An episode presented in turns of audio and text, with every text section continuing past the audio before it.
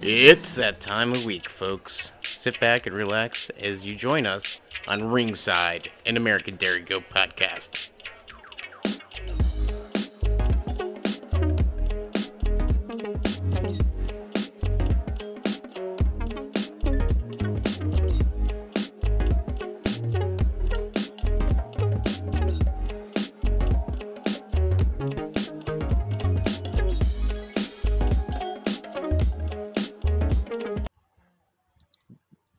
What's up, everyone, and welcome to Ringside, an American Dairy Goat podcast. I'm John, and as always, I'm joined by my co-host Nate. Nate, how's it going, man? Pretty good. Good to be back. I took uh, last week off, but uh, had a little bit of emergency for a friend. But uh, Yeah. we're back. Now you're back and swinging. Well, Nate, today we welcome Julie Mathis and Kurt Schnipke to the show. Julie is the owner of Mintleaf, where she breeds nationally recognized La Manchas and Nubians. Julie has bred the 2016 national champion, owned the 2008, 2010, 2011 reserve national champion. Let's keep it going. Uh, she's bred multiple junior champions and junior reserve champions, class winners. I mean, the list goes on and that's with La Manchas. Uh, Julie has had equally great success with Togs. Uh, Kurt is also on the show. Uh, Kurt uh, has been on previous episodes. If you haven't listened, I suggest you do. It was a pretty good one and popular one. Uh, he has also bred and owned national champions and other equally amazing accolades in the dairy goat world. Uh, both just so happen to be judges, and this week we just so happen to be talking about showmanship for our topic. Welcome to the show, guys. Thank you. Thank you guys. It's good to be back. Yeah, Good to have you. reoccurring guest role. I like it. so, uh, guys, h- how's your kidding season going? Are you guys done yet? Uh, I'm not. Well, I I'm not. am. Sorry. I'm saying, I think Julie just had a, a pair of twins this, this afternoon, this morning.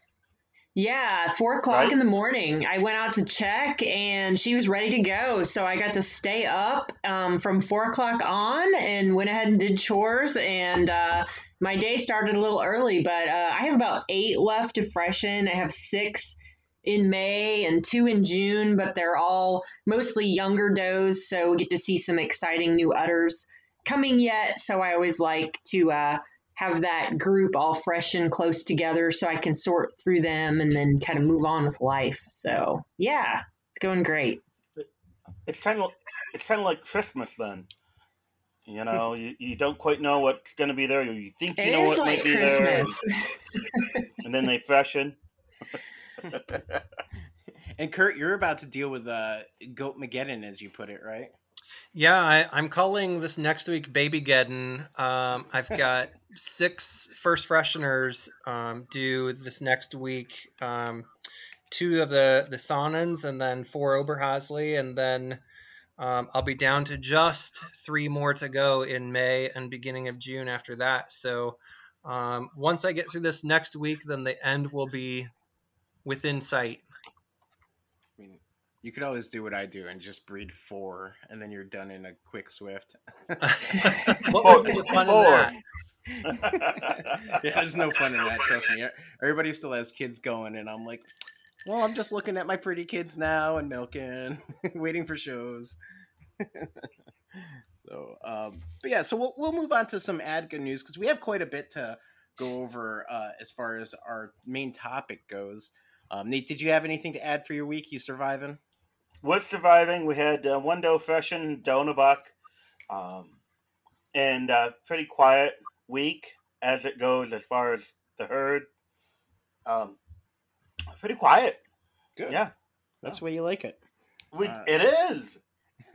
so for ADGA news, uh, there was an announcement for an in- informational meeting occurring Monday for directors and EC uh, regarding NG, uh, which I feel like is very needed. Um, Kurt, what do you feel about NG and, and that meeting that's going to be taking place on Monday?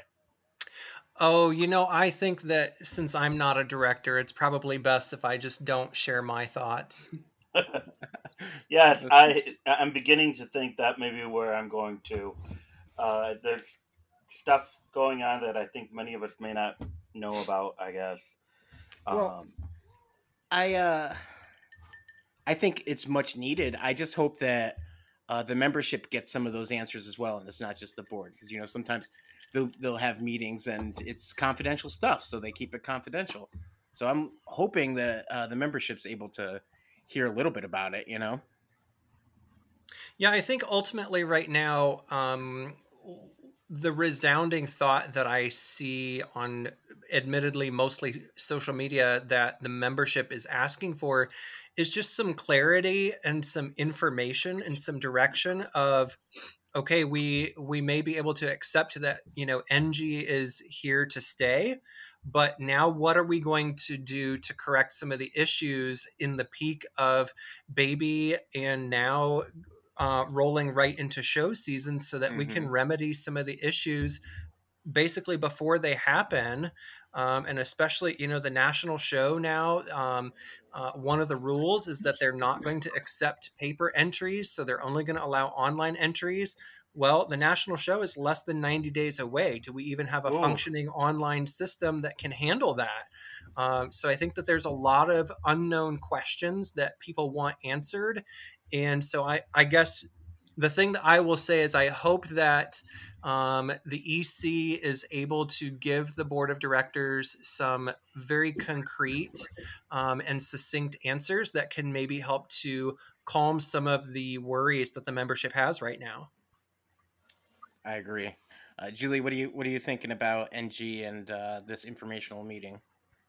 Um, I think it's time for someone to swoop in and be the hero. And I don't care who it is, but I think someone needs to wrap their arms around this in a really um, a good way and and make everybody feel like it's going to be okay because I'm waiting for someone to say that. And I think that's what people really need to hear right now is think- it's all going to be okay and hear it in a way that they believe it. And then I think that a lot of people will kind of back off and, you know, um, and I, I understand the criticism and it's really just because, you know, people need answers and they feel like they need to be heard. And um, it's important to them. People love this organization and they love their dairy goats and they love their programs and they just want it to be okay. And so I think that's what we need is someone who can come forward and be believable and say it's going to be okay. And I think that will go a long way. I agree. I think, I mean, well, through this whole process, uh, I've been lamenting the fact that uh, communication is key, and we've been just looking for any sort of communication. Uh, so hopefully, hopefully, we get that here, and uh, we can move on with our lives and enjoy registering dairy goats and showing them again. Yeah, yeah. I mean, I think that's you know what we all want to do. Just plain and simply, we just want to be able to register the kids, show the kids, show the milkers. Um, Yeah. for sure.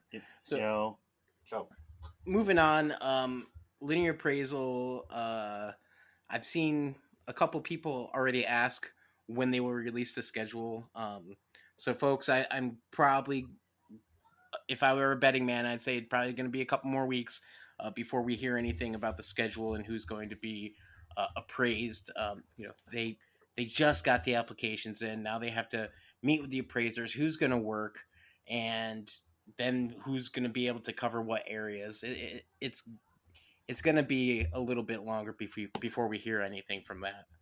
So I just kind of wanted to get that out there. Um, also, ballots, were sent out. Uh, yes, So check your mail, get your votes in ASAP. Uh, make sure you read the directions and put it in the envelope correctly and the right pieces in the envelope correctly before you uh, seal it up and send it out. Uh, I know quite a few people uh, every year seem to uh, not get it right, so then their vote doesn't count, and that's you know that's a shame because some of these some of these are pretty close elections. You know, one of the things that I have seen multiple times in the primary stages, which is what we're in right now, where nominations are being made, is mm-hmm. people making nominations for director for somebody that's not in their district as well. Yeah. So yeah. if you're yes. going to nominate somebody, make sure that they're actually in the district that you are a voting member in, um, because it doesn't do me any good. And it actually, I believe, if I'm if I'm not mistaken, it invalidates at least the nomination, maybe not invalidates the whole ballot. But if I were to nominate somebody from District 8 or District 2, um, two districts that I'm not in, then at least those nominations won't count. So if you're going to make a nomination, at least make sure that it's somebody in your district. Agreed. Yeah. Um, so we'll we'll move on. I'm really excited about this topic, and I wanted to give it as much time as possible. So I feel like 50 minutes is uh, plenty of time to talk about it. so uh, our topic this week is showmanship, uh, and that could be for youth or adults. I know I'm always working on my showmanship, uh, trying to get better at showing these dairy goats. I feel like I've come quite a long way since you've met me, Nate. Uh, um, yeah, understatement. so, uh, so we'll start off with uh, both uh, Kurt and Julie, and, and we'll start out with Julie. Uh, what is showmanship to you?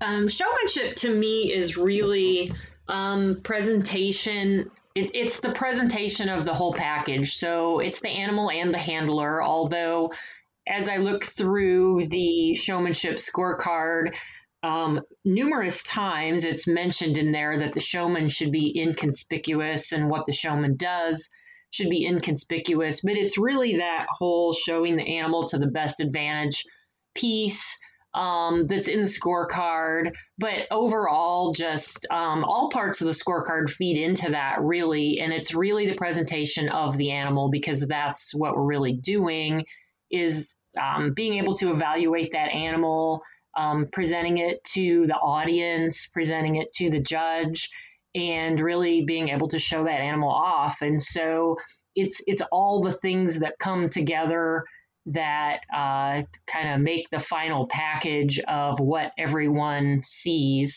when you're showing the goat. Great.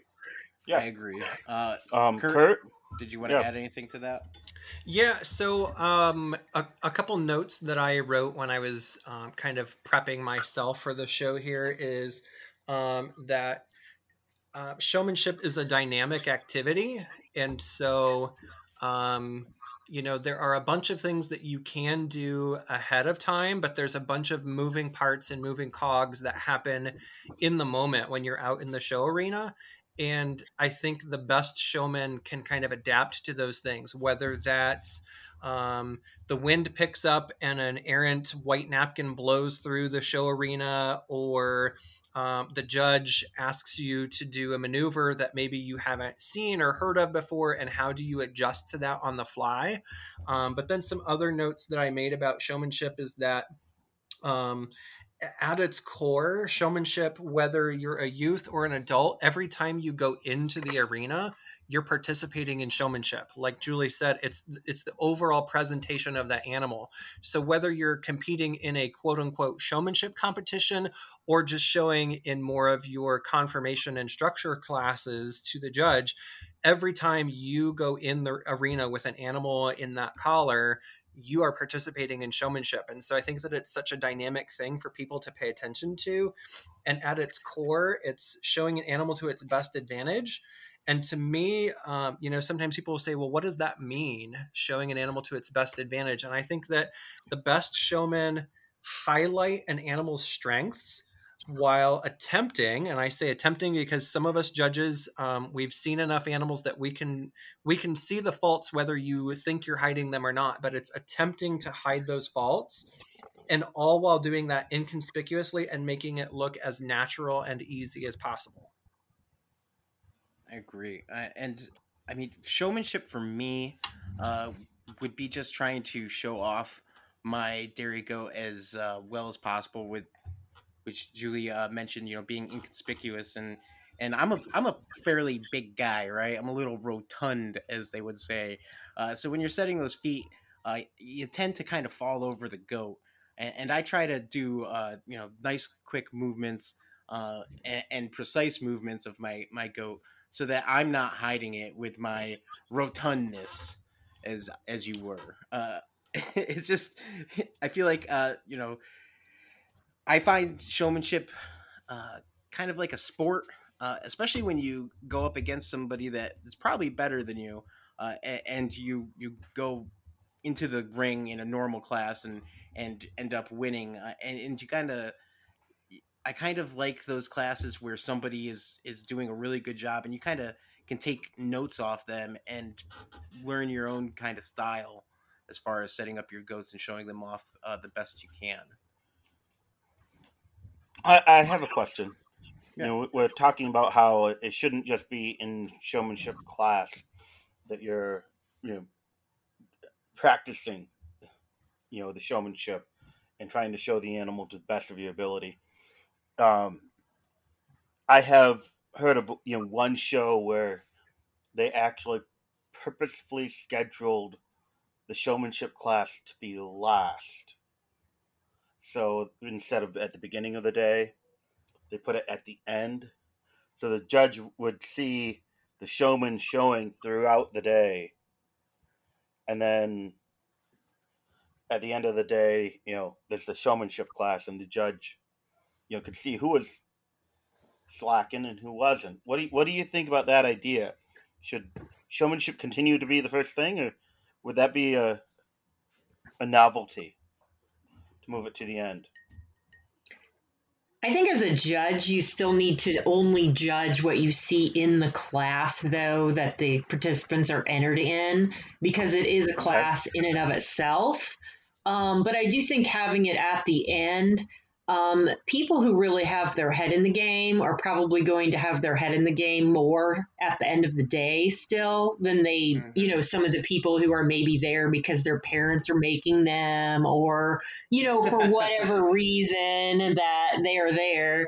Um, and so I think just from the standpoint of maybe not being as fresh and, you know, that kind of thing.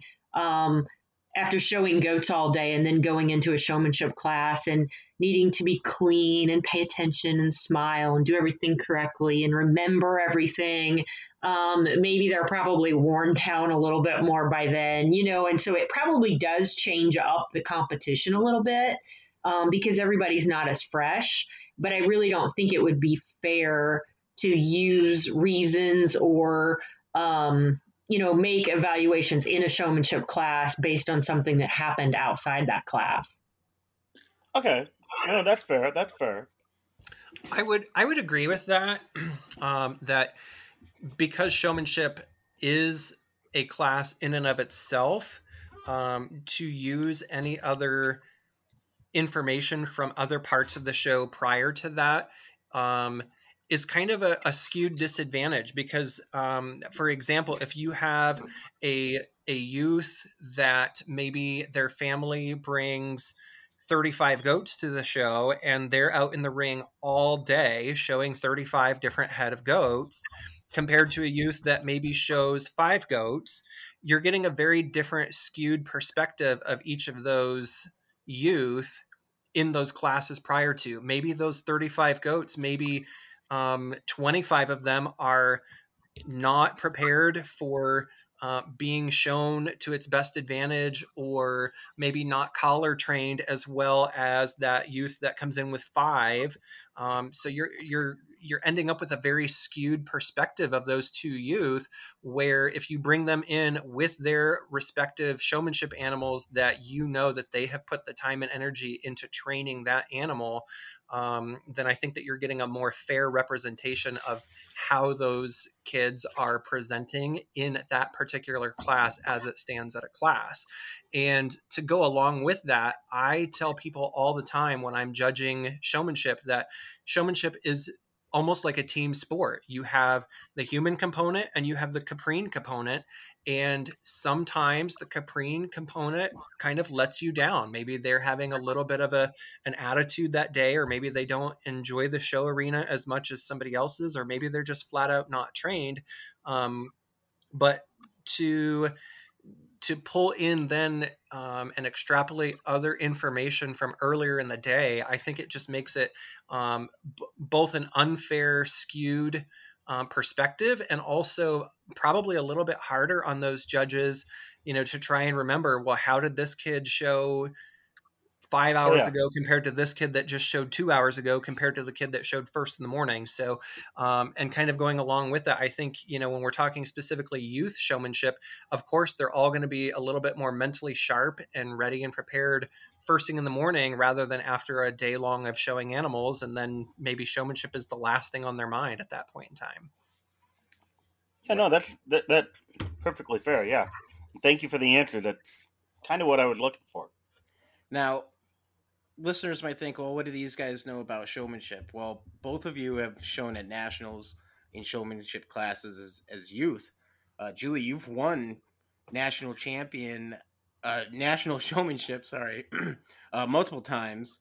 Uh, you've judged at national show and national show showmanship. Kurt, you've placed well as a youth and you've judged uh, national show showmanship in 2010, uh, 14, and 16, I believe. Uh, so you both know what you're talking about, uh, to say the very least. Um, what would be your biggest tip to not only youth but also adults showing dairy goats, even if it's not in showmanship? But uh, what would be your biggest tip to them um, uh, to improve their showmanship at any level? One of the things that I did uh, as a child, or that my parents actually did for me because I wasn't old enough to make my own decisions, was I had a really large mirror in my barn, and I would set goats up in front of the mirror.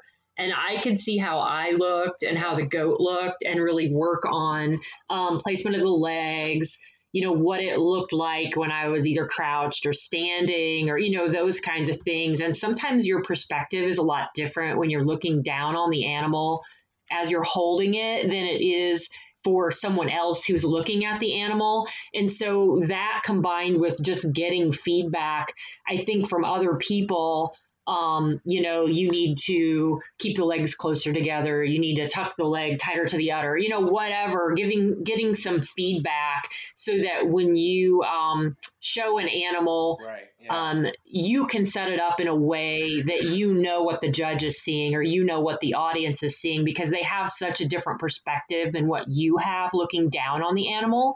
And so I think that's one of the biggest things that helped me was to have that different view um, and to be able to watch myself. And also, um, back in the day, the technology was a little bit different. But even videotaping, we had you know videotapes of the national show. Um, we had videotapes of other shows, you know, and to be able to watch yourself. And if you see yourself doing something embarrassing or that doesn't look good, you probably never do it again. So you can learn a lot from that, I think, from just watching yourself. yeah. Yeah, I've been guilty of that. yep. I have the same thing even now. I'm um, not necessarily practicing for showmanship competitions anymore, of course, but um, I still have a large mirror out in my barn. Um, that way, if there is not an opportunity to snap a picture and see what a goat looks like, um, I can walk her right over in front of that mirror, set her up, and see what I'm seeing. And I can start to see some correlation of parts because, you know, exactly like Julie said, it's very, very different when you look at them from kind of that top down view when you're handling them to seeing them from that side view of going, oh, okay, so setting those feet where I think they should be actually doesn't look the best. And maybe I need to move them back an inch or forward an inch, or um, maybe doing that doesn't frame the udder quite as well. And so maybe I need to change it this way. Um, but then the other piece of advice that I guess I would give to somebody preparing for showmanship is if you're deciding that you're going to do showmanship, then be invested in it and be all in. Don't think yes. that you're just going to be able to go into showmanship and walk your animal out there and know that, well, she's trained to keep her feet exactly where they should be and think that that's going to be it because that might work when you're younger and none of the other kids animals you know stand quite as well but as you continue to get older uh, those other youth and or those other adults are probably putting in just as much time as you are so you're not going to be able to rest on that so if you're going to do showmanship then be invested in showmanship and put your all into it um, otherwise don't go in there with any other expectations other than you just walked your goat around the arena a few more times. Yes, yes, I fully agree with this. Thank you, Kurt. Um, it's kind of a pet peeve of mine, you know, uh, uh, to see showmanship not taken seriously. Um, Nate, Nate's gonna play that that sentence or that that tangent for his children. He'd be like, "See, Kurt says."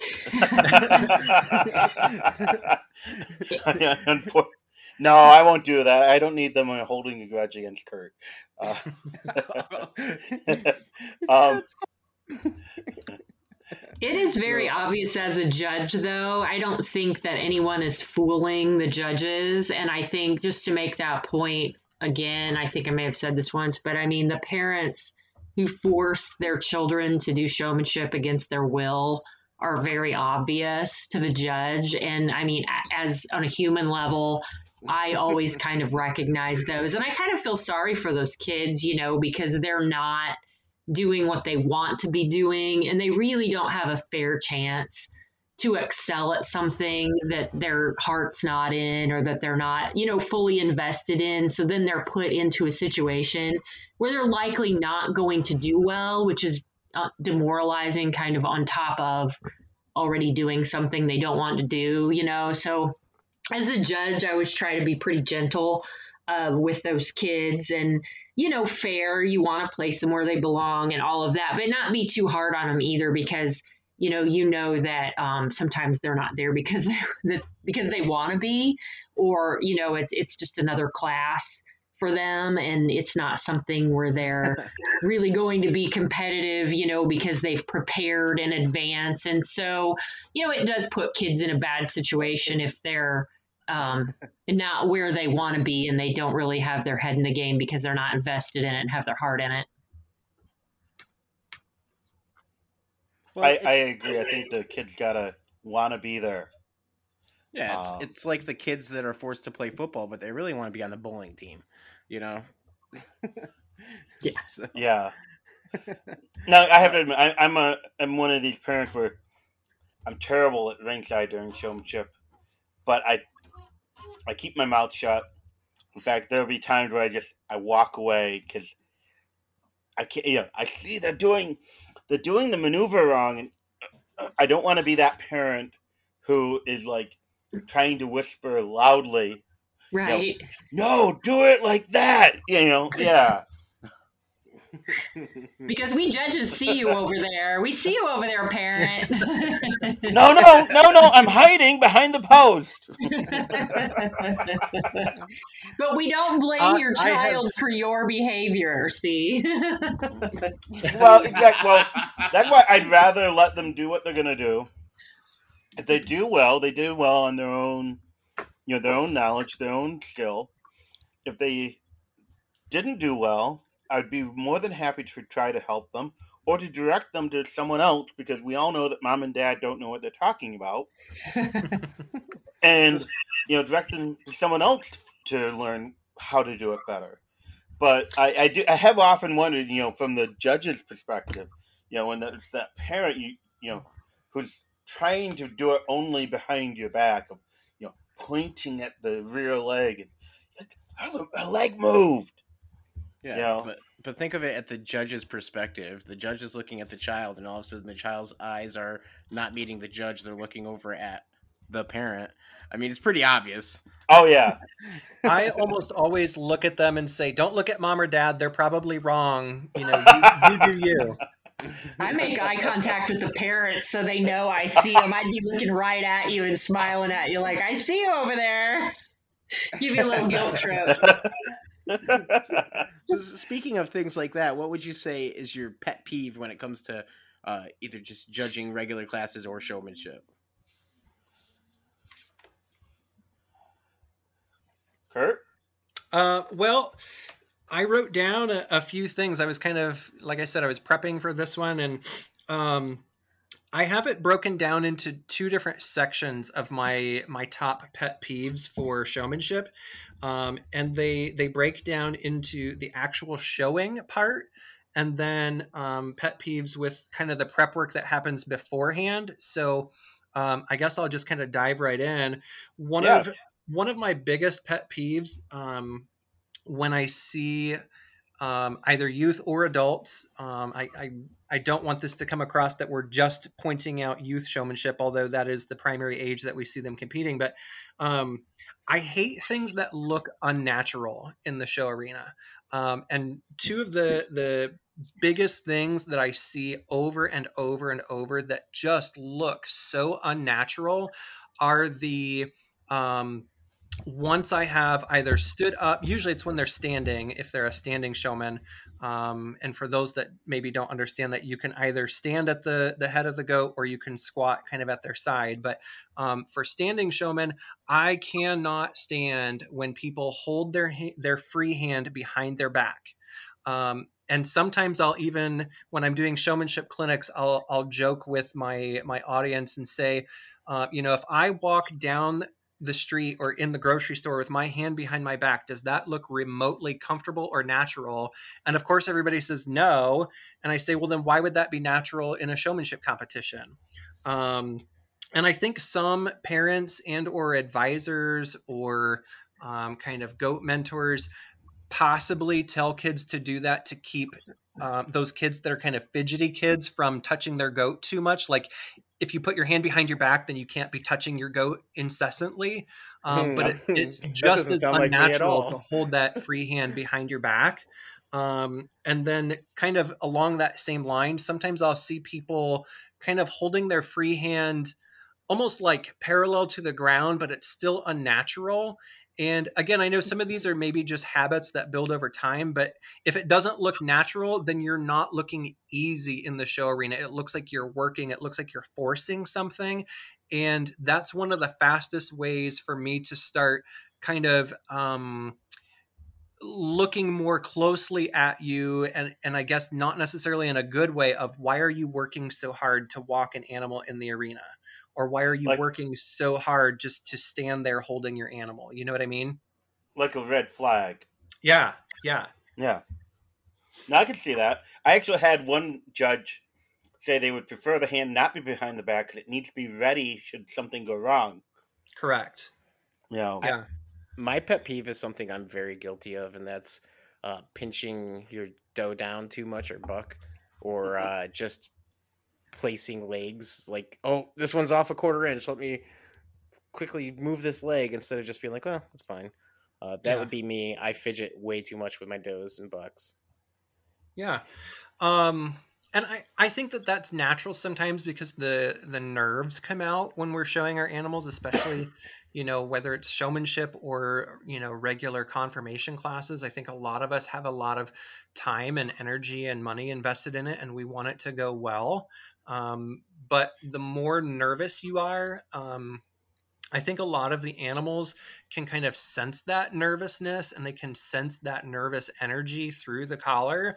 And it's Oh, yeah. only going it's only going to cause them to fidget and move their feet more. If they feel they're already uncomfortable because they're you know been trailered either the night before or that morning to a weird location. And now you know mom or dad has blasted me with the hose at 4 a.m. and washed everything out of me and you know brought a baby wipe under my tail and tried to brush my teeth and you know doing all these crazy things so they're already nervous and they're already uncomfortable so then if if you are nervous and uncomfortable with them i think that they they understand that and i think it just feeds into the problem Yeah, they're like, oh, mom or dad just turned into a psychopath overnight. What is going on?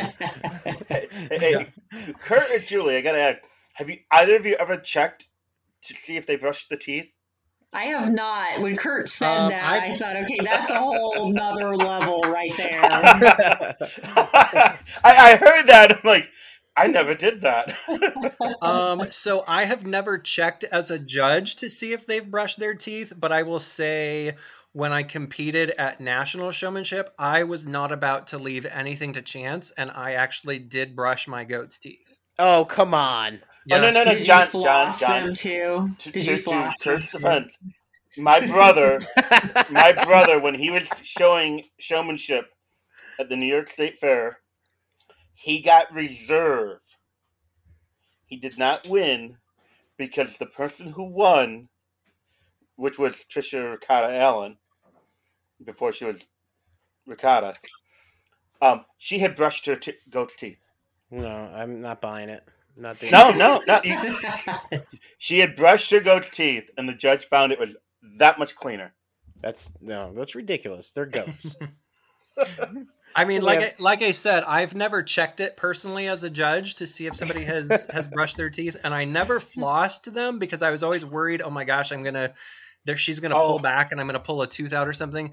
But I I did would never. take a toothbrush and some water and just quickly scrubbed through there and made sure there wasn't anything major. For I only ever did that at nationals, so I think I only ever did it twice, but I did do it. Kurt, well, I have a new never pet new floss. peeve. trend. Uh, You're I would never floss. I would never floss, and I would never. No, Oh no. God. See, see, that reminds me of one of my pet peeves. Is when they take a razor blade to the udder. oh, I was gonna do that this year. I, I could say an electric razor, maybe. No, it looks so clean, dude. I, I don't know. I, I I, think, um, you know, there's different trains of thought on whether people use razors on the udder or don't use razors on the udder. I think um, if you're going to use a razor on the udder, to me, it's much kinder to do it with some shaving cream and some Yeah. water. Um, don't use a dry razor because any of us that have either shaved our face or you know um, anybody that has shaved their legs or uh, if you dry shaving is not comfortable. So i don't know why anybody in the world thinks that dry shaving an udder is comfortable.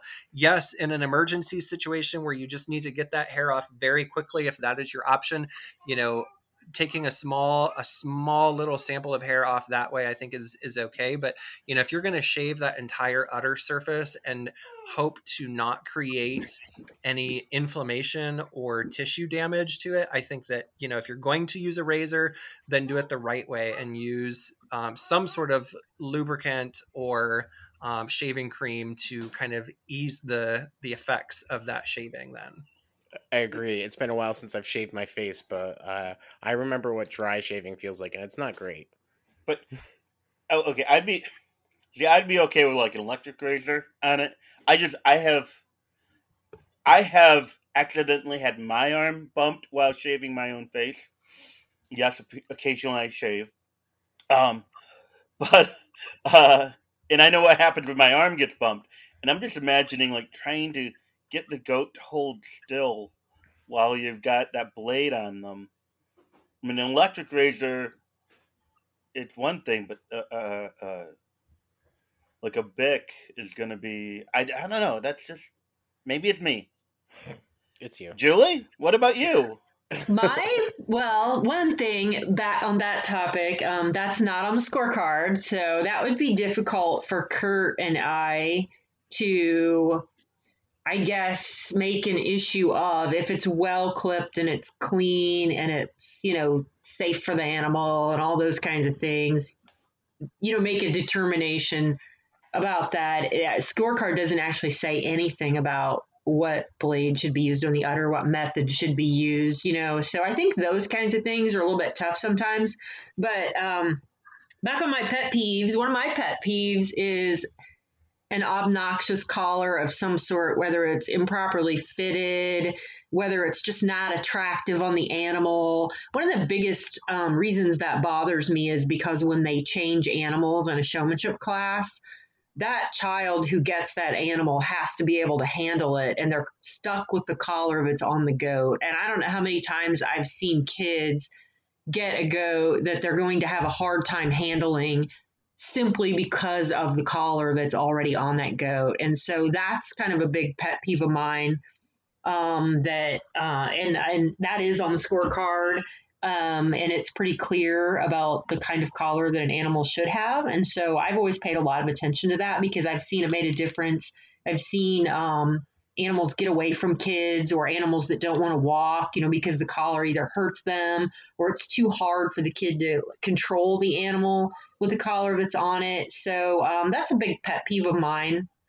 And then Um, another pet peeve of mine is when I'm talking to the exhibitors and asking questions, which I always limit my questions to the ones that are in the showmanship scorecard that we're supposed to be asking that says we can ask, which are um, proper terminology for parts of the dairy goat, breed standards, evaluation of defects, and ADGA scorecards. So I always stick to those. But I have people that want to give me information that I didn't ask. And so I never really understand that. Um, and so um, I think that's just one of those things too that um, kind of bothers me a little bit sometimes. But um, yeah. This So- does a Capricorn. Yeah, I mean, r- random weird, and maybe it's just nervous, or you know, I don't know. But um, sometimes they kind of go off on a tangent and like to tell tell me things, and it's interesting, but not you know not what I needed to know. So um, those are just a couple of things, but I think the things that Kurt hit too were And- and- um, you know really good points. So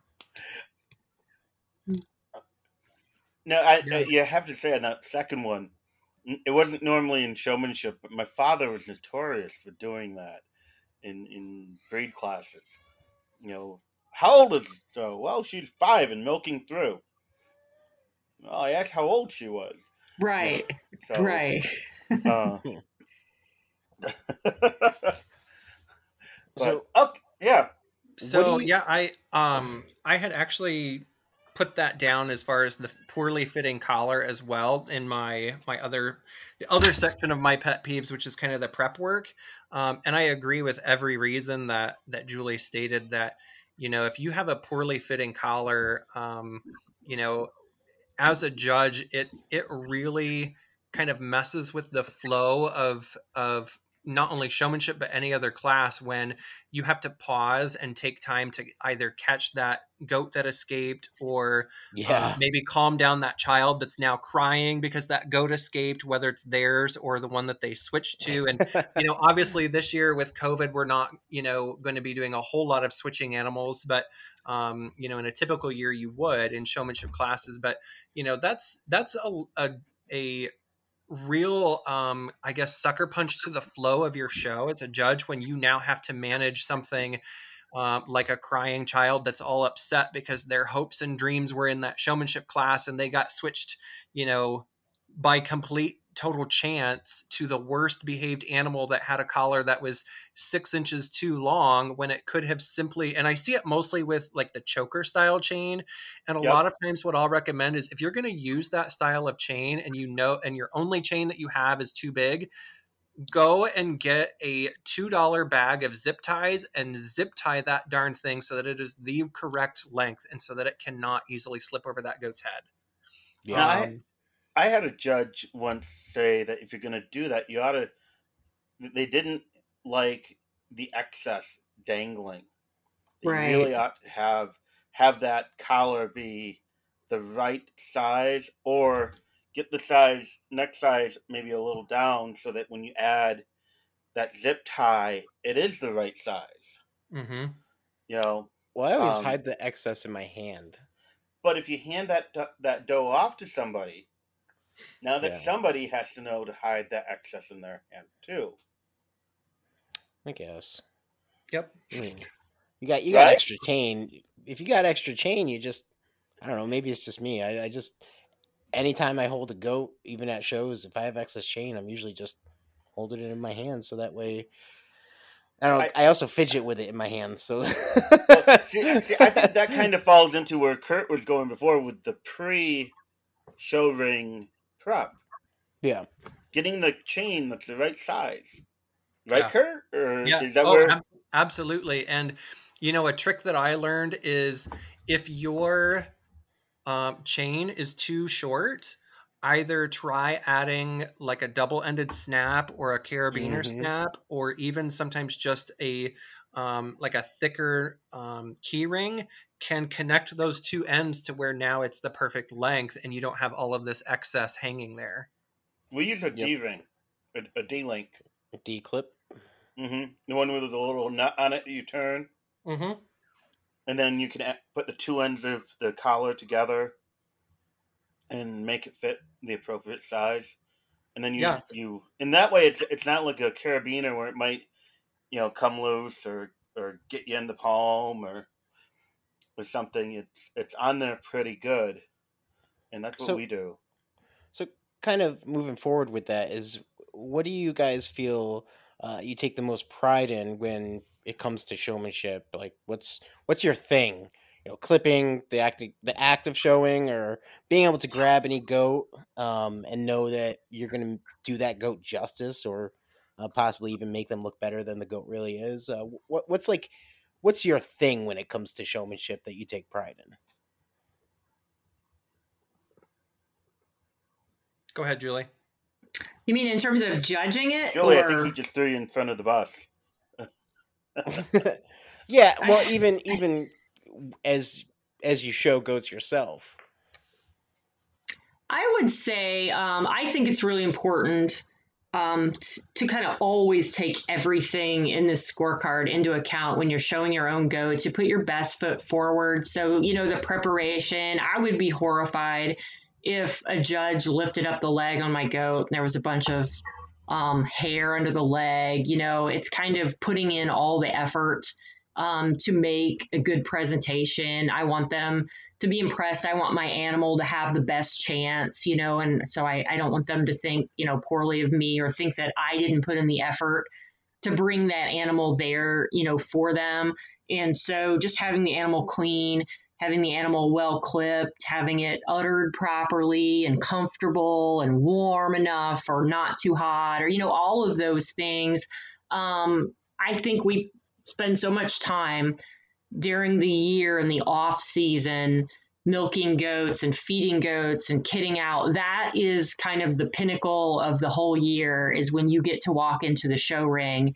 And so i think that putting in less than full effort on all of those fronts really doesn't make a whole lot of sense if one of the main reasons that you have dairy goats is to show them and you want to do well with them that's kind of that's that's the time to do it right and so to me, I mean, that's just how I feel about it. And I don't take very many goats to a show usually because I'm a micromanager and I can't do all the things right if I have to do, you know, it with too many animals. And I would rather have five and have them all be perfectly presented and clipped and clean and ready to go and uddered, you know, perfectly than to um, have a lot of animals there and not be able to do them justice. I agree. Yeah, I think that's fair. Yeah. What about you, Kurt? Um, so I think for me, um, my thing when I'm showing goats, um, is always trying to present both my animal and myself in the best light, um, being as professional in appearance and demeanor as possible. Um, I don't want to be the one that's chronically late to a class or um, showing up to a class and don't have my handlers ready to go and grabbing them at the last second and showing a breed where I have to take a different approach than Julie. Um, you know, with Oberhasli in the Ohio and Indiana area, a lot of times I have to end up bringing seven or eight, both seniors and juniors, just to try to help make sanctions official. Um, so for me, I want to have my handlers lined up well in advance. Um, I want to make sure that they have been prepped, you know, two weeks ago i already started clipping them and you know that hair i know that the hair is gone so that that that day of the show i might just be making final little touch-ups um, rather than worrying about all the things that day um, and just presenting myself in the most professional manner as possible I, I think julie hit the nail on the head that you know if you're if you're going to be a person that claims that well i raise show goats um, and I'm going to show goats. That's my primary focus and, and goal of what I do on either my um, large scale farm or hobby farm. Then do it with passion and do it with intent and do it the right way.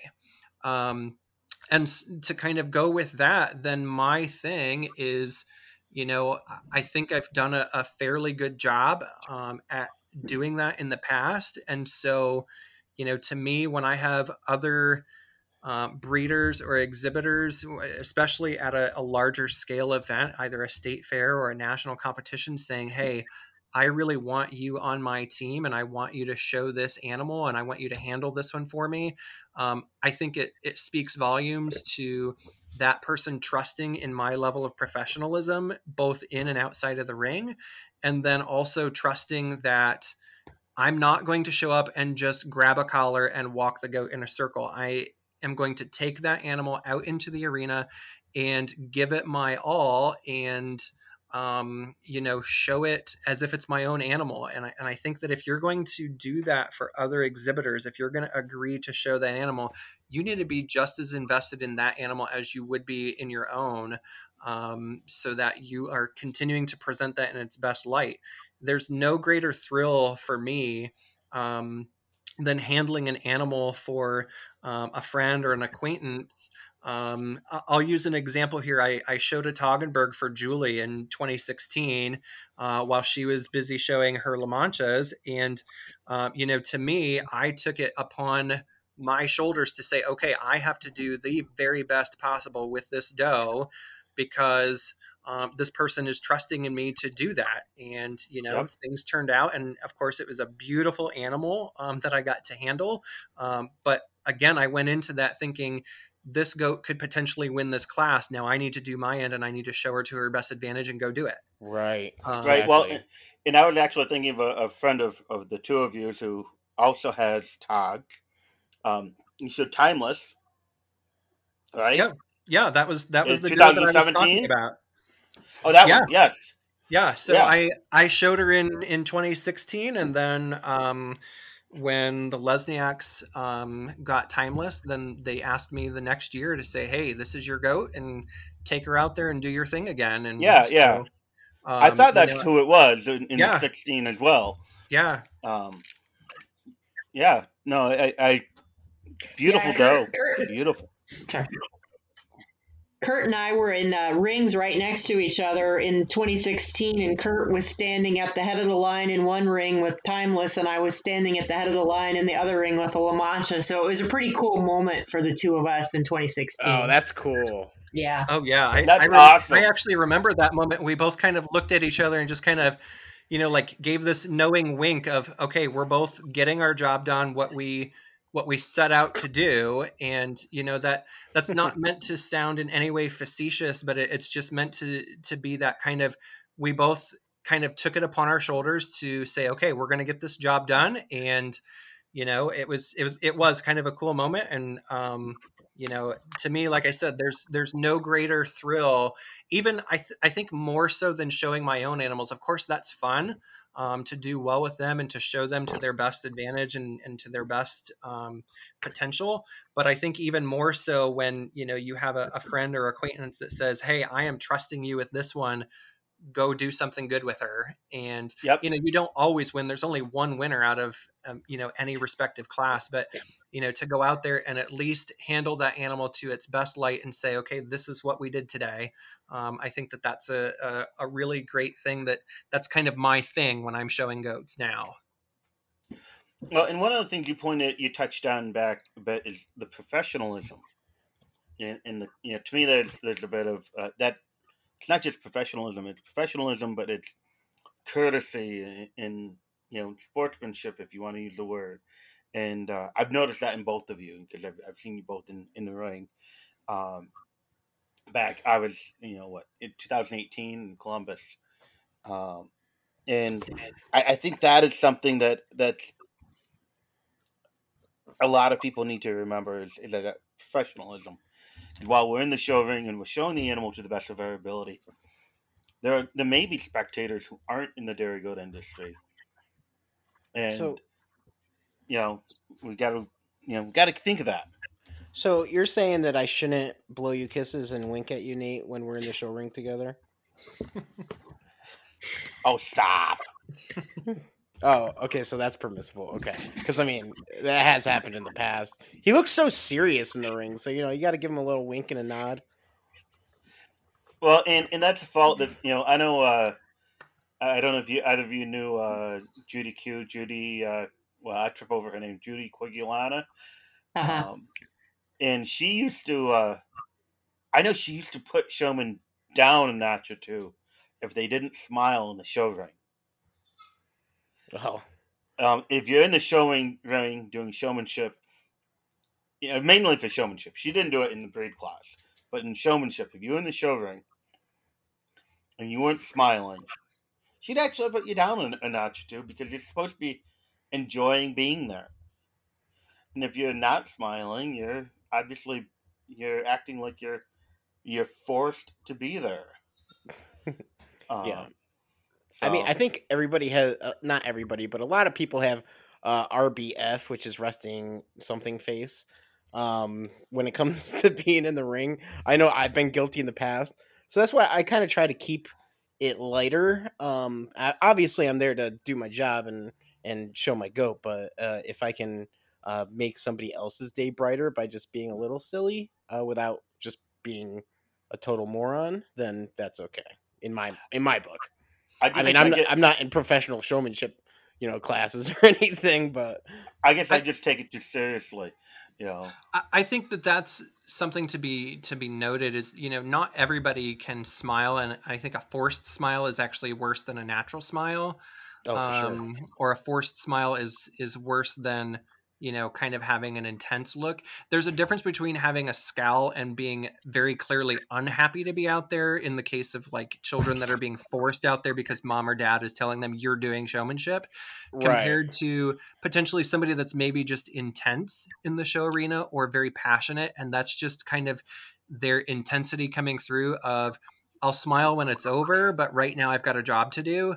Um, so to me, I guess I don't necessarily ever judge on that, but I, I certainly want to see that that child is, um, or that adult is enjoying themselves because at the end of the day, it's a goat show.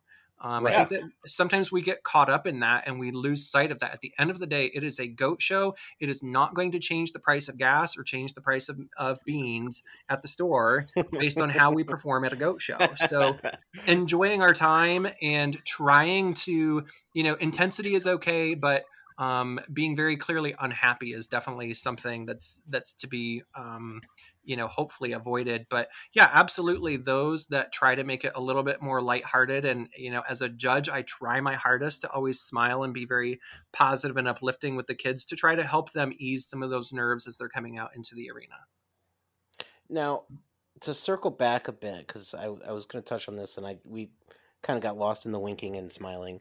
Um, for showing uh, and showmanship, uh, how far ahead are you guys shaving your does or bucks and and uh, with that are you using i know i tend to use um, some hoof shine it's an old dairy cow trick and um, some some shine and sheen spray uh, do you guys um, do anything like that I don't like a lot of products. I would rather just see clean. And so, you know, clean and well clipped. And um, so there aren't a lot of products beyond some fly spray or like some lotion if it's needed, mostly because of like some of the treatments to the udder, you know, the clipping and those kinds of things if that's needed. But I don't like to see a lot of products. I like to see the animal in its natural state as much as possible. And so, in terms of clipping, really, I mean, I think, you know, it makes a lot of difference what the weather is, whether the animal is a certain color that needs a longer hair coat or, you know, a longer time to grow back. But I think. Um, I think it's very important to be cognizant of what looks good on that animal. So really, it's always going to be, you know, what's appropriate for that specific animal, and it can be a wide range of different things. But definitely, uh, I prefer the natural, you know, look in terms of not a lot of sheen, paint, you know, those kinds of things. Those things also come off on the judge's hands. And so as you go down a whole line of animals, if you get a little bit of sheen from this one and a little paint from that one and some fly spray from the next one, by the time you get to the end of the line, you have a really Oh. interesting conglomeration of stuff, you know, that you've touched and that's on your hands. And so um, I really like to not have a lot of that if, you know, if possible. I totally agree with that. Um, you know, I, I think for me, the first couple clips of the year um, are kind of like my trial runs, and I this is going to sound a little nutty, but I keep like a detailed um, kind of a note tab in my phone and or on a pad of paper of okay well this one looked really great at seven days post clip and this one looked really great at 10 days post clip because with oberhasli they can be you know a range from lighter bay to darker bay and mm-hmm. you know mm-hmm. depending on their shade you know one might look a little bit better than this one. And ultimately you know i guess as a rule of thumb with with having a, a darker animal i try to have seven to ten days of hair growth on them so that they don't look bald and um, you know, like a, a, freshly skinned cat or something. But yeah, um, you know, to me, I 100% agree, and and um, you know, that's a huge, huge pet peeve of mine as a judge is when you feel these really unnatural, greasy, oily products on a goat. I just cannot even stand it. Um, and so for me, um, I guess I use fly spray uh, very heavily on the legs and then on their belly, you know, the areas that are commonly going to be yep. hit by flies. And then um, if you're one of those people that you have to have some sort of product on their body, I'll give a slight little endorsement here. There's a, a product called Laser Sheen that I've used for years that it puts just a tiny little bit of like a gloss, but it's not that oily or greasy feeling. Yeah. It's very, yeah. very light um, compared to like, I think Final Bloom or, um, you know, some of those more oil based and greasy products. I just cannot stand touching an animal and then taking my hand off and I have half of an oil slick on my hand. Um, and then, especially on udders, I absolutely loathe when I see udders that are caked with baby oil. It is the most disgusting thing that you can do for your goats. Um, mm-hmm. Not only because it looks really unnatural. Um, you know, if you think of a goat that is uddered up, say 12 or 14 or 15, and in some cases, some people go more than that um, hours, that udder is already full and tight. And now you're going to put this really high gloss, very shiny substance that looks really, really uncomfortable. It doesn't look natural. It doesn't look like really good texture. It just looks uncomfortable and it highlights the amount of uncomfortable fill that you have. Um, not only that, that's an oil product. And so if it drips down onto the orifice, you are potentially introducing bacteria into that mm-hmm. udder and causing mastitis. So, from both of those standpoints, it is probably one of the worst products that people can put on their goats' udders, and I think that it needs to stop. Well, yeah, so, and with with the oil, I also understand the skin that that the udder is made out of, of obviously of skin. Um, that oil prevents the normal like respiration and breathing of the skin. Uh, am I, Kurt? You're the one with the medical background here. Well, he's so, right. And yes, that you're, one, you're absolutely, you're absolutely. and that's not healthy. It, it's it's absolutely not healthy, and that's why um, I felt like I needed to take such a strong stance on your on your podcast here tonight with that one, baby oil. Um, I have it capitalized, bolded, underlined, starred, and about sixteen different exclamation points on my little show prep notes because I just cannot stand baby oil on the udders. Um, I I, back, I, yeah back you up on that one. Yeah, there's there's just so many reasons not to do it. If if you feel like that udder needs texture, um, again, I'll give a little bit of a shout out. I use Nivea um, body lotion and I put it on about two hours before the show. And the only time that I ever really use that product is maybe at nationals where I know those goats are going to have more hours than what they normally would. Um, or I know I'm not going to have tons of time to get back and check every single texture between classes to where they yep. might need a little bit of help with texture. But I put that on two to three hours before the show starts so that it has some time to kind of absorb into the skin a little bit and give them that texture without becoming greasy and coming off on the judge's hands so that then they now have this grease from my goat's udders and go and touch the next goat's udder as they're inspecting teats. I think it's just disgusting and you know i cannot stand when i walk into an arena with my own animal and i see that one ahead of me or behind me has baby oil on its udder I almost want to just start carrying a baby wipe and, and asking the other judges. And I would never do it because it, it, doesn't look super professional. But you know, there's part of me that wants to ask them, "Can you please just wipe that oil off your hands because that's gross." No, no, I, I agree. I mean, now I'm I'm I'm going to say I'm presuming you know I'm stating the obvious, but because we have listeners who may not know, you're not all, you're also not like caking the Nivea on there. You're oh, using Oh no, like it's a it's small a amount. and- and- super super light layer, and usually I'm again I'm only using it because you know I either I was shaving that that mammary system or I know that she has more hours than what she normally would even at a normal show. So again, the only time that I can really think that I necessarily use that is either at a big state fair or a national competition where maybe I'm intending to put a few more um, hours in than I normally would, and I know that she's going to be a little bit more um, needing of some texture help as far as in that mammary system, or or feeling that you know maybe going into the arena she's going to look good and be at that perfect texture. I, I try not to overfill my does at all, um, but maybe by the end of the show. Maybe now she's getting a little bit tight, and I, I want a little bit of something on that udder to kind of help it, you know, with its um, kind of the the healing aspect of of coming out of the show, because that's just Well, as yeah. important as going into the show is kind of the after effects after you're done showing. Now, I uh I in the past because usually when I udder up my does, like for the first couple shows, um, I'll do it beforehand. You know, like the week before to see how they do uh, with uddering up, and if I need to give somebody more time for when the show day comes. Um, but I've also found that Udder Balm because they get ashy when they the first couple times they really bag up like that. You know, their skin's really tight. You know, so they can get ashy. I just do a little bit of Udder Balm and also that laser sheen that you mentioned. I use that too. Uh, a little bit of that stuff goes a long way. Oh yeah, Just, just I mean, they it comes in concentrate and it also comes in spray bottles. Um, and I mean, literally, like you don't have to douse these does where it's dripping off them because they don't have much hair to begin with, so you can see that drip line. It's just very, very light mist, and then just wipe down, and they're not greasy. They're just nice and smooth.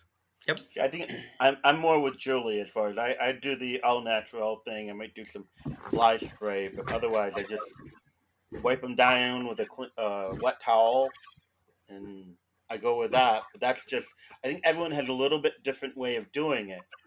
Mhm. Um, Well, it's just like some people leave more heel on their does when, well, a lot of people, but uh, leave a little bit more heel on their does so that way uh, their feet look more you know, correct.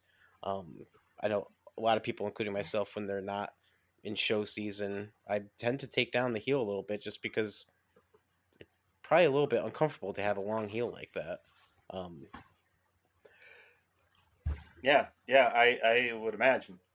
Um, it, Uh, was there anything else that you guys wanted to add as far as showmanship goes? I know we're running a little bit over here. I thought of a couple more pet peeves actually that um, I can't believe I didn't think of the first time, but um, I would say yeah, go for it. Yeah, yeah, yeah. So the pace leading around the ring, and when they're nervous or the first person comes in and the first person is walking too fast, so then everyone else walks too fast. And I feel like I'm repeatedly saying, slow down, you know, you need to walk slower, you need to walk her slower. It's easier for me to judge the animal when they walk slower. It's more comfortable for the animal, especially animals that are uddered up. Um, I think that's pretty important. Um, it's just um, the pace is kind of a big deal sometimes. And so that's a little frustrating, especially sometimes to fight with kind of throughout the whole class. Um, because they're supposed to be listening and taking direction, you know, as you're judging. And so Yeah. if I let them know early in the class, you know, that I need them to walk more slowly, I need them to leave more space between the animals. Those are two things the space between the animals and the pace that make a big difference at, at any show and how easy the show is to judge. It's very difficult um, when people don't walk, you know, at a proper pace and you're trying to look at these animals all day and you want to give those animals um, a good look, you know, and have each animal have a fair chance to be evaluated while they're walking to have them walking at an appropriate pace. And so then and then leaving space between the animals i feel like sometimes especially um, younger showmen um, have a little bit more trouble with that. But leaving enough space between the Yes. animals and walking with enough space leaving enough space when they set up. And so those are things that i feel like in less experienced areas of the country, even sometimes, you know, where maybe showmanship isn't the focus or they don't have a lot of clinics or a lot of older showmen who the younger ones are learning from.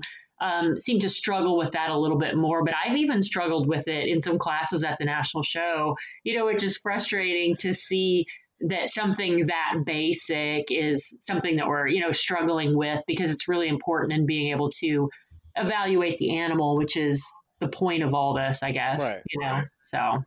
Well, it's like it's like you see a, a a nice Mustang car go speeding by at 100 miles per hour. You go, "Oh, that was a nice car." Or if all of a sudden you're just standing there at the road and here comes a car going 35, 40 miles per hour, you're like, "Oh, wow, that's a nice car. Look at this and this on it. That's cool." I mean, you get to see more detail than if something's just flying by you. Right, now, right. Ju- now, Julie, I got to ask you. I'm going to be delve a little bit more into this, and your two points here.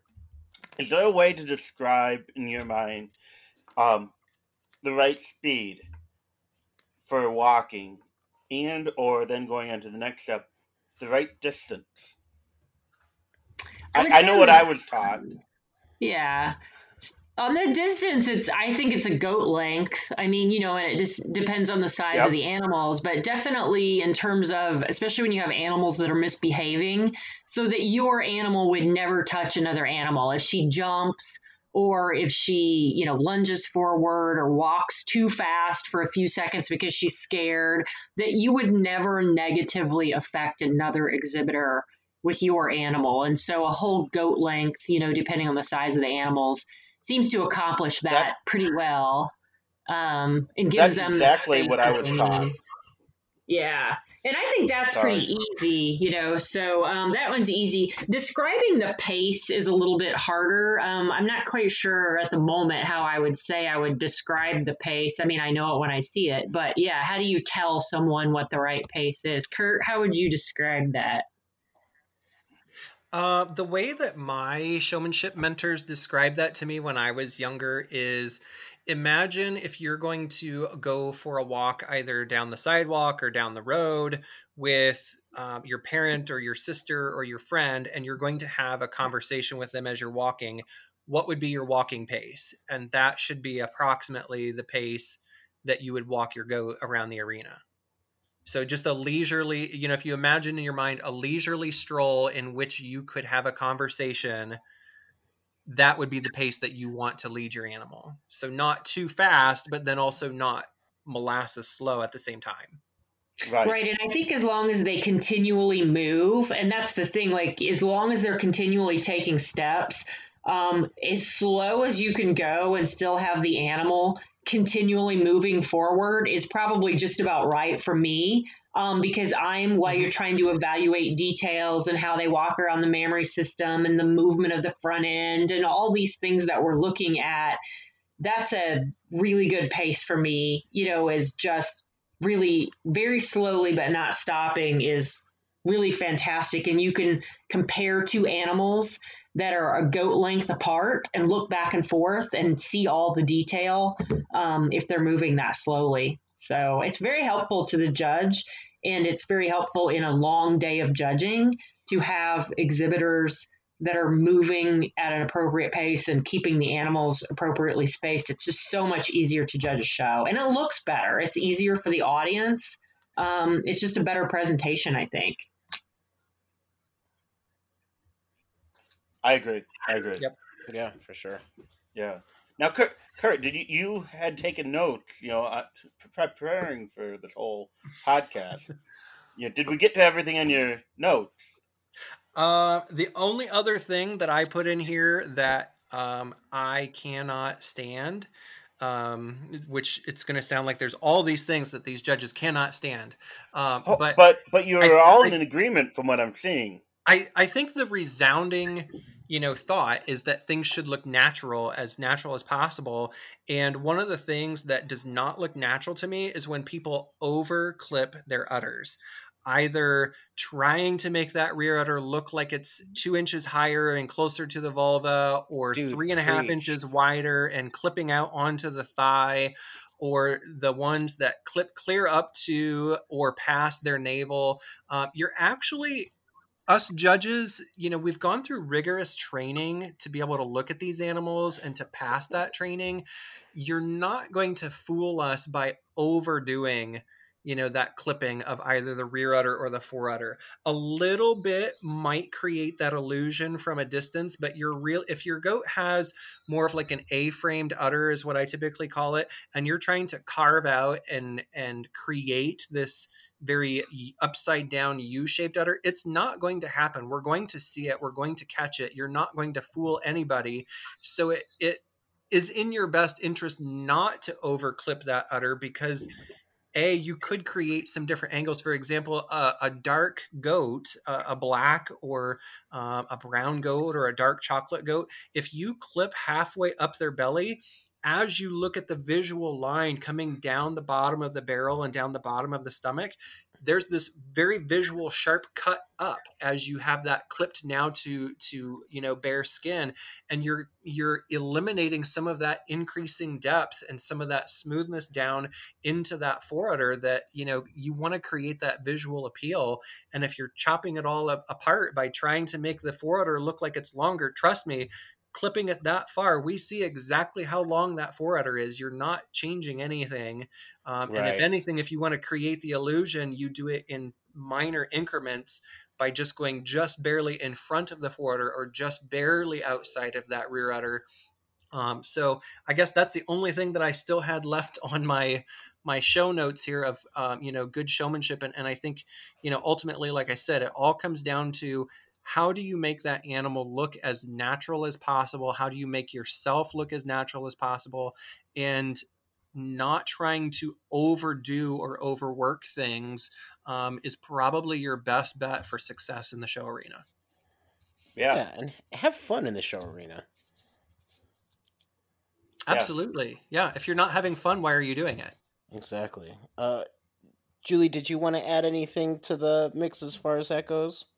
Along the lines of what Kurt said, I mean, keeping it simple and straightforward and natural and all of those things. If you really just read the showmanship scorecard, it points everything in that direction. You know, the showman is inconspicuous, the animal is clean. Um, you know, it has directions for everything in here. If you just do everything the way it's laid out in the scorecard, you're there. It's all right here you know, for someone to see what they should be doing. So all of the excess things that people throw out there, like it never says to put your arm behind your back. You know, it, it tells you what kind of collar to have and how it should be fitted. You know, all it's all laid out right here. Um, and so I think that's the important thing that I would say from a judging standpoint and from an exhibitor standpoint is if everybody sticks to the scorecard, it's really straightforward actually. Yeah. Yes. Yep. yep. I agree.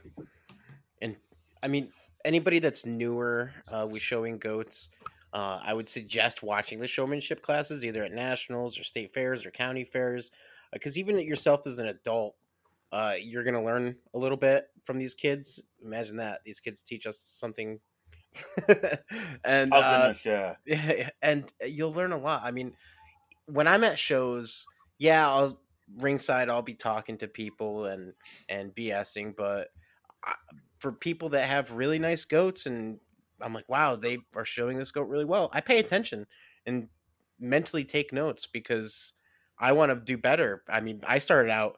I look at pictures my first couple years, well, first year at least two of showing, and I'm like, ugh, what was I doing? but now, now it's starting to come together a little bit because I'm paying attention. So um, I, I, feel like it helps, and and I always uh, like to set up my goats and take pictures and look, and and it's nice to have people like Kurt or Nate or you know any other friends, and uh, just you know like the other night, Kurt, you were like, you know, if you took if you took that camera and just moved it closer to that rear leg, she would look better. And I'm like, well, okay. But then I'm thinking, oh, well, that rear leg was set a little bit too far back or too far forward, and and just taking those mental notes and and getting advice from other people and how your goats look either in pic- pictures or person will help you show in the ring. Now if you had a mirror you would have known that. I know right? I need to i need to get one of those. I don't like looking in the mirror because i'm pretty shaggy and pretty beefy so nobody needs to see that including myself We're, we're well think- conditioned, John. We're well conditioned. Yeah. I think, John, your point to that is kind of self criticism and self reflection are a good thing. Yeah. Yeah. Oh, I had last year. I had uh, my kid. Well, now they're now they're milking yearlings, but they were kids last year, and I was showing them or just walking them around my driveway and taking pictures. And I look back at the pictures, and I'm like, oh my god, I'm awful. I think you probably remember that, Nate. I was like, I don't even know what I'm doing anymore. We, we, tried to help you yeah, a little from, advice from goes a two long and a half hours away. Yeah. so, uh, Uh, I, are- I also will say it's good to watch the judges and how they go through the showmanship class. And, you know, for those of us who are older and no longer doing the showmanship classes, there aren't very many adult showmanship classes. You, you're right. You can learn a lot from from the kid, but you can also learn a lot by hearing what the judges say that the kids did right or wrong, or what they're expecting, you know, in the showmanship or in the show ring. Right. Um, it's just you know something I've noticed. Um, so Well, guys, I, I'm really glad that you were able to come on the show tonight and uh, talk about showmanship and, and get to uh, learn a little bit more about you, Kurt and Julie. I mean, this is the first time you being on, and and gosh, you're a wealth of information, and I really appreciate you being here. Thank you. Yeah, thanks Some for having we- me again. Yeah, you, you're welcome. At some point, we're gonna have to have uh, Julie on and you know learn more about mint leaf. You know, oh for sure. a little bit more. Um, I was blown away to find out she actually has a field of mint around her barn. I Uh-huh. do. I'm looking at it right now while I'm sitting here. I can see it. I'm I'm envious. Okay, I have to tell you, I'm envious. Okay. so, all right. Well, I think this is a good spot to wrap up. Uh, Kurt, Julie, thanks again for being here. Nate, Yes. as thank always, you. thanks for co-hosting Thank here. Uh, everybody, this has been Ringside, an American Dairy Goat podcast. We'll catch you on the next one.